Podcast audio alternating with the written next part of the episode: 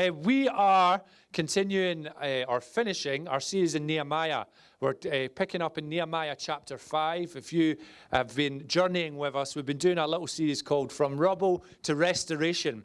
Uh, that God doesn't call us to be a people who live in the rubble. God doesn't leave us in the rubble. He wants to restore the rubble. And He wants to bring us to life and to speak purpose over us in our lives and where we're at.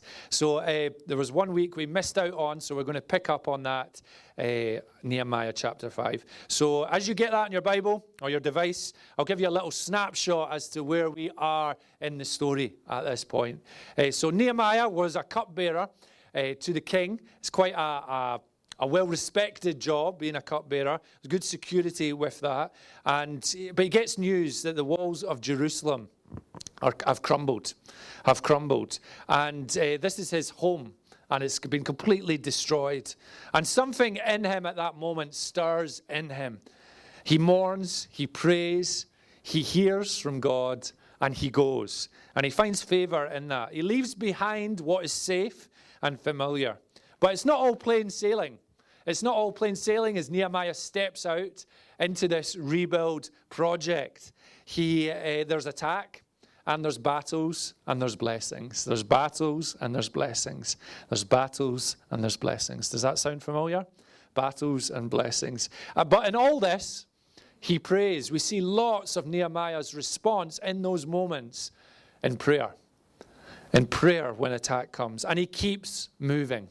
He keeps moving. Prayer really matters. As you read through Nehemiah, you see the importance of prayer when opposition comes. And we're going to be pushing into prayer uh, a bit more as a church, and we're going to be sharing a, a, little bit next week as to what that looks like. But I guess at the beginning of the year, I just want to throw out an invitation moment afresh. Uh, in terms of prayer, we have weekly prayer meetings twice a week, uh, half seven on Sunday night and at half six on Wednesday morning. We have a faithful few who come along to that, and uh, they are incredible times. We've been doing that half six on Wednesday morning. That's been happening now for nearly three years. And uh, some mornings, I hate it before, but I always come away incredibly blessed after it. So I just want to invite you again as church family to one of those if you're feeling super brave, the half six uh, or half seven. It's half an hour uh, half an hour, and the half an hour flies, and we're often like, "Oh, is that the half an hour gone? Can't believe it!" And a few are like, "Let's carry on." And uh, but half an hour, and just to bring that time to the Lord to pray whatever whatever's on our heart. There's a link on our notice sheet that takes you straight through to the Zoom. Uh, so. So we plug for our prayer meetings. Let's read chapter 5. It'll be up on the screen as well, hopefully. And we're going to read from verse 1 to 11, and then we're going to do 14 to 19. Let me pray before we do that. Lord, we thank you for your word. Thank you that uh, you're eager, you're eager, as I've said earlier, to speak to us. Thank you, this is, this is your living word. And we pray that, that what is uh, shared from it and unpacked would be your words into our years into our weeks, into our situations, our worries, and our dreams. Would you just come? In Jesus' name, Amen. Amen. Nehemiah 5. Now the men and their wives raised a great outcry against their fellow Jews. Some were saying, We and our sons and daughters are numerous.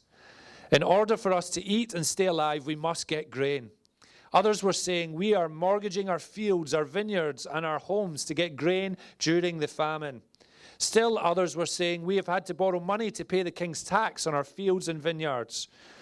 Although we are of the same flesh and blood as our fellow Jews, and know our children are as good as theirs, yet we have to subject our sons and daughters to slavery. Some of our daughters have already been enslaved, but we are powerless because our fields and our vineyards belong to others. When I heard their outcry, this is Nehemiah, and these charges, I was very angry. I pondered them in my mind and then accused the nobles and officials. I told them, You are charging your own people interest. So I called together a large meeting to deal with them and said, As far as possible, we have bought back our fellow Jews who were sold to the Gentiles. Now you are selling your own people only for them to be sold back to us. They kept quiet because they could find nothing to say. So I continued, What you are doing is not right. Shouldn't you walk in the fear of our God to avoid the reproach of our Gentile enemies? I and my brothers and my men and are also lending the people money and grain. But let us stop charging interest. Give back to them immediately their fields, vineyards, olive groves, and houses. And also the interest you are charging them 1% of the money, grain, new wine, and olive oil. And then uh, we have a little bit where the, the nobles and the officials say, We'll give it back, we're sorry. And then we'll pick up in verse 14 after that moment. Nehemiah continues with this Moreover, from the 20th year of King Artaxerxes, when I was appointed to be their governor in the land of Judah, until his 32nd year, 12 years, neither I nor my brothers ate the food allotted to the governor. But the earlier governors, those preceding me, placed a heavy burden on the people and took 40 shekels of silver from them in addition to food and wine. Their assistants also lorded it over the people. But out of reverence for God, I did not act like that. Instead, I devoted myself to the work on this wall. All my men were assembled there for the work. We did not acquire any land. Amen. Amen. I want to ask us this morning how, how will we travel through this year? How will we travel through this year? Is there anything in 2022 that we would like to see change? Is there anything that we would like to do differently in 2022? And this is whether we like the whole New Year's resolution thing or not, there is opportunity in the new. There is opportunity in a fresh start. And for those of us who know Jesus, we live as a result of a fresh start. The most amazing fresh start, like no other. And we are to remember and live from that every single day. So at the start of the new year, there's an opportunity to ask questions like where are we headed? Where are we directed to? Or are we just going through the motions? Or are we stuck? Is it the same old, same old? How we travel through the year is really important. It's important as followers of Jesus that we don't just read the stuff, we don't just uh, agree with the stuff or sing about the stuff, but that we do the stuff. And this chapter is, is a really it's a really important one, and it's fitted in quite really well to a new year kind of moment, a new a new year reflection for the year ahead, how we walk through the year. And Nehemiah shows us through his journey of rebuilding the wall how to navigate well and how to choose well, how we navigate and choose well. And as he was rebuilding the wall, we are in a very similar situation, how we navigate and choose well in the rebuilding process of the last two years, of everything that's, that's went on. So, from this passage, there are three uh, reminders of how to travel well into a new year with new opportunities that I want to share this morning with us. So, the first one is we are to travel right. We're to travel right. Now, uh, this week, I was a wee bit worried coming to church this morning because on Wednesday, I took an almighty blow to my head it was touch and go. We've moved our little desk under the stairs, and uh, the doorbell went when I was working, and I jumped up and I banged my head under the stairs and uh, answered the door. And then I started feeling quite sick and dizzy. Had to sit down. I was okay. You'll be glad to hear I'm here. Uh, it's okay. But what proceeded to happen was a big lump the size of an egg appeared on my head. And the boys, I showed the boys, and they just went, ah, Dad, are you okay? I wore a hat for the rest of the week. I was like, how can I get away wearing a hat to church? Maybe I'll wear it on Sunday. Thankfully, it's went down, and there's just a little scratch here. You're maybe wondering why I'm telling you this, but uh, it might have suggested to some people, oh, he's been in a fight. He's been in a fight. That's what's happened. He's been in a bit of a scrap. But I can reassure you, I've not been in many fights. But I have been on one, I've been in one fight. I was in primary seven at school. I was walking through the playground with my umbongo and my marathon bar. wee old reference there. It wasn't a marathon bar. I'm not that old. If I was just thinking of something. And I seen one of my friends who uh, was with a primary four or primary five, a younger boy, and he had him in a headlock. And I didn't like what I seen. So I, I shouted, just kind of came out of me, why don't you pick on someone your own size? Someone was rising up in me at that point. And I did realize at that point when he charged to me, charged at me, maybe that wasn't the best thing to shout. Maybe that wasn't the best thing to shout. But uh, I ended up getting him in a headlock. Thanks to copious amounts of WWF watching that, I realized how to do that. He wrestled out of it, turned towards me, and then gave me a good old Glasgow kiss right in my lip. So my lip started bleeding. I then uh, decided to scream and start crying. He then decided to scream and start crying. We ended up at the head teacher's office, said sorry to each other, and then we're friends by the afternoon. So uh, that was okay. Something within me in that moment, when I seen that little boy and seen my friend with the headlock, something within me seen the injustice, and perhaps I went about it completely the wrong way, but something stirred in me. That isn't, that isn't right. I seen something wrong, and I felt like I had to put it right. Elie Wiesel, who's an American writer, professor, and was a Holocaust survivor, said there may be times when we're powerless to prevent injustice, but there must never be a time when we fail to protest. I really like that. I like that quote. The opening verses of this passage let us know that the fellow Jews, so especially those who are a bit more wealthy, were taking advantage of their fellow Jews, of those more vulnerable. They were charging interest, they were taxing them for their own gain. They uh, were doing all this during a famine. So the struggle to eat was really was real. And it was desperate times. We see that in verse 3. We're mortgaging our fields, our vineyards, and our homes to get grain during the famine. So there's already a shortage. There's a real injustice there. Verse 4 We had to borrow money to pay the king's tax on our fields and vineyards. So not only did they have to borrow money, but they were being charged interest on this. They were borrowing on high interest. Verse 5 Although some of the same flesh and blood, uh, and our children are as good as theirs, we've had to subject our sons and daughters to slavery. Some of our daughters have already been enslaved, but we are powerless because our fields and vineyards belong to others. So there was a, a, a sense of extreme lengths just to survive, just to live. It was tearing families apart. So we have injustice after injustice bubbling away during this rebuild project that Nehemiah has, has led. And we see a valuable lesson in how to process it. When something gets us angry, when something stirs us, with a natural response is to step up instantly. What did Nehemiah do? He ran over to the nobles and officials and attacked them. No, we don't read that in the passage. We don't read of this instantaneous moment when he hears of the injustice.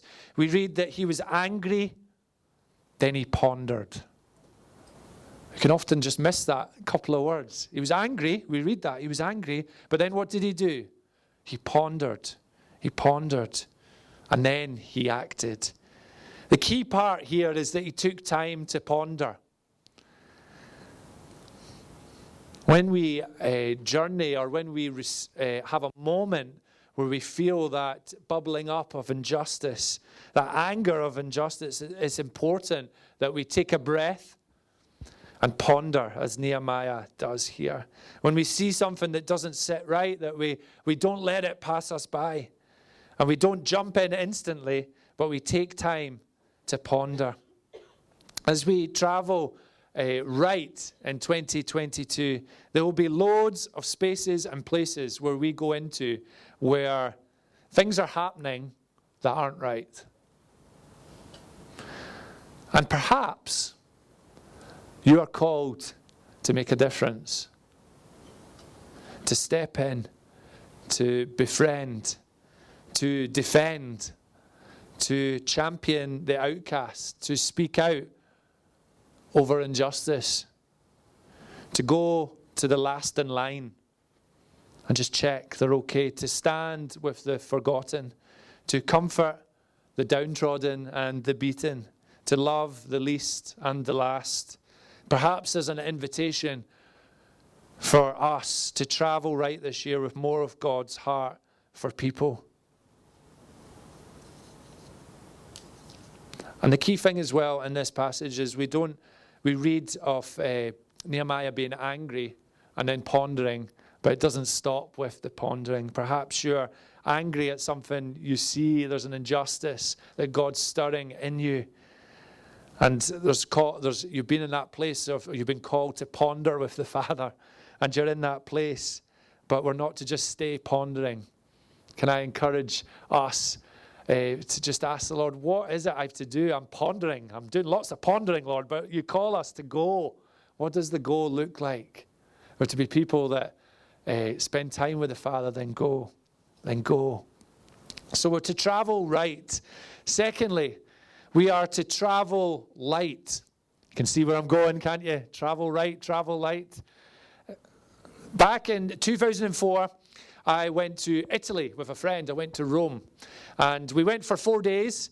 We got flights for like £40 in Ryanair, and we stayed at a youth hostel. I ate lots of pasta. We nearly missed our flight home.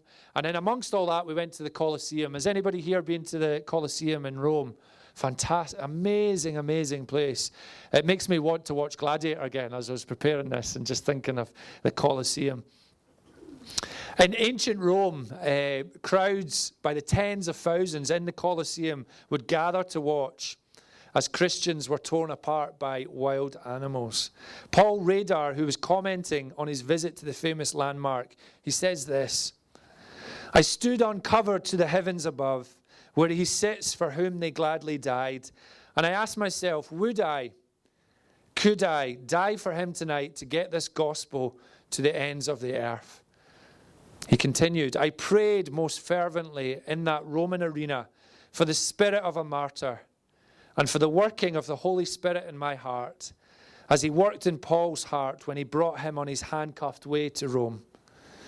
Those early Christians lived on the threshold of heaven, within a heartbeat of home, no possessions to hold them back. They lived on the thresholds of heaven, within a heartbeat of home no possessions to hold them back. As I read that, that last line caught me.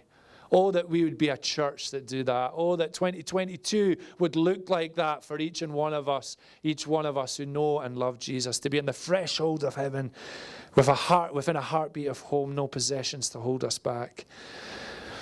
How we can get sucked into the security of stuff and not the security of Christ. I mentioned uh, last year the program Sort Your Life Out, and uh, we've got a little picture, and it's the ultimate declutter show. It's the ultimate declutter show where everything families own is placed in a big airport hangar. I think we've got a photo here that will come up. It should be the next slide, hopefully. Oh, oh, that's not it. That's not it. Is it coming? Du-du-du. No, it should be in the PowerPoint. We'll let the guys find it. But one example was a lady, uh, included a lady with more than 200 pairs of shoes, 111 bottles of nail varnish, 80 packets of out of date medicine, because you know it'll still be okay, you know, if you need that Calpol, and over a thousand books. Of the family's 260 pairs of shoes, 70% of them were hers. 192 pairs of shoes. There we go. Look at that. 192 pairs of shoes. You know, Jesus was pretty clear in Matthew 6 on where to store our treasures and our hope. Matthew 6 19. Do not store up for yourselves treasures on earth where moth and vermin destroy, where thieves break in and steal. Our stuff can get us stuck stuck in practicing generosity, stuck in being able to look out, stuck in able to see the real needs in our city and with people that are in our days to day to day lives. Nehemiah, verse 14, Nehemiah says uh, he never ate, ate the food allotted to him as the governor. But the earlier governors, those preceding me, placed a heavy burden on the people and took 40 shekels of silver from them in addition to food and wine. Their stuff got them stuck. Nehemiah didn't want that. The, he didn't want the burden placed on the people. The demands were heavy. He's seen the knock on effects, he's seen the end results, he's seen the repercussions of what happens when we just look out for ourselves. He's seen the results of accumulation, looking after number one. I wonder what it looks like for us to travel light into 2022. Where does generosity figure? Do we need 192 pairs of shoes? You know what I was thinking? A picture that I got when I thought of 192 pairs of shoes. Let me just get, because I thought, what does it look like for 96 people to walk in those shoes? What a picture that is, isn't it? Somebody's got 190, get my numbers right, 192 pairs of shoes. That's 96 other people. That's more people than there is in here. Have a pair of shoes. Have a pair of shoes. Have a pair of shoes. I don't need them. Have a pair of shoes. 96 stories, 96 blessings to travel light. I wonder what that looks like in our years. And if anyone has 192 pairs of shoes, we'll pray for you later. Nehemiah shows us the true blessing in traveling light, understanding the impact. Do we understand the impact? Oh, Holy Spirit, would you teach us? Would you show us what it looks like to travel light into this year? We don't want the stuff. We don't want to get stuck. We want you. We want you. And then finally, we are to travel in spite. That's one word, not in spite. In spite. I was stretching it a wee bit to get it to rhyme, but I'll explain it.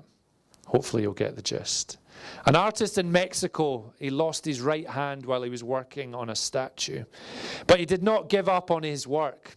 He continued to carve the statue with his left hand. And his beautifully finished masterpiece was called In Spite of. In Spite of. As I look at Nehemiah, as we read through that wonderful book, there was plenty. There was plenty in his journey where he could have went, too much. I'm not going to do it. There was plenty to stop him with the rebuild. There was plenty of attack. There was plenty of setbacks. The sheer scale of the rebuild alone could have been too much for him to stop, and he could have stopped. But he didn't. He carried on in spite of all everything coming his way. And you know, something I think the Lord wants to stir in us as Jesus followers is not to put on the brakes in our walks or to stop traveling when the tough stuff comes. Because I think that's exactly where the enemy wants us stuck and stopped. Can't do much in that place. And some of us maybe feel we're in that place right now. And there's a call to be traveling in spite of what's going on, to keep moving in 2022. And I, I think often in my experiences, not always, but when we give out in those seasons, it often determine, determines how we get out in those seasons. Not always. It's definitely not a formula, but uh, or a direct result. But I know for me, when I'm stuck and I'm too much in my own stuff and I'm in a valley moment where I'm struggling, but when I lift my head, when I look to Jesus, and I ask, how can I give out in this moment? What does it look like for me to, to see beyond what's going on in my context.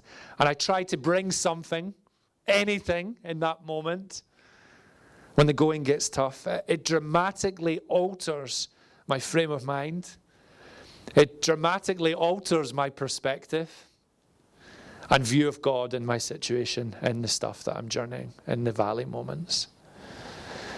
And that needn't be a massive undertaking or a massive thing that we need to do. If you remember our series, There's Something in the Small that we done last year. There's power in the small things. So I want to ask us this question. If you're feeling stuck, what can you do this week to lift your head and to give out in spite of your situation?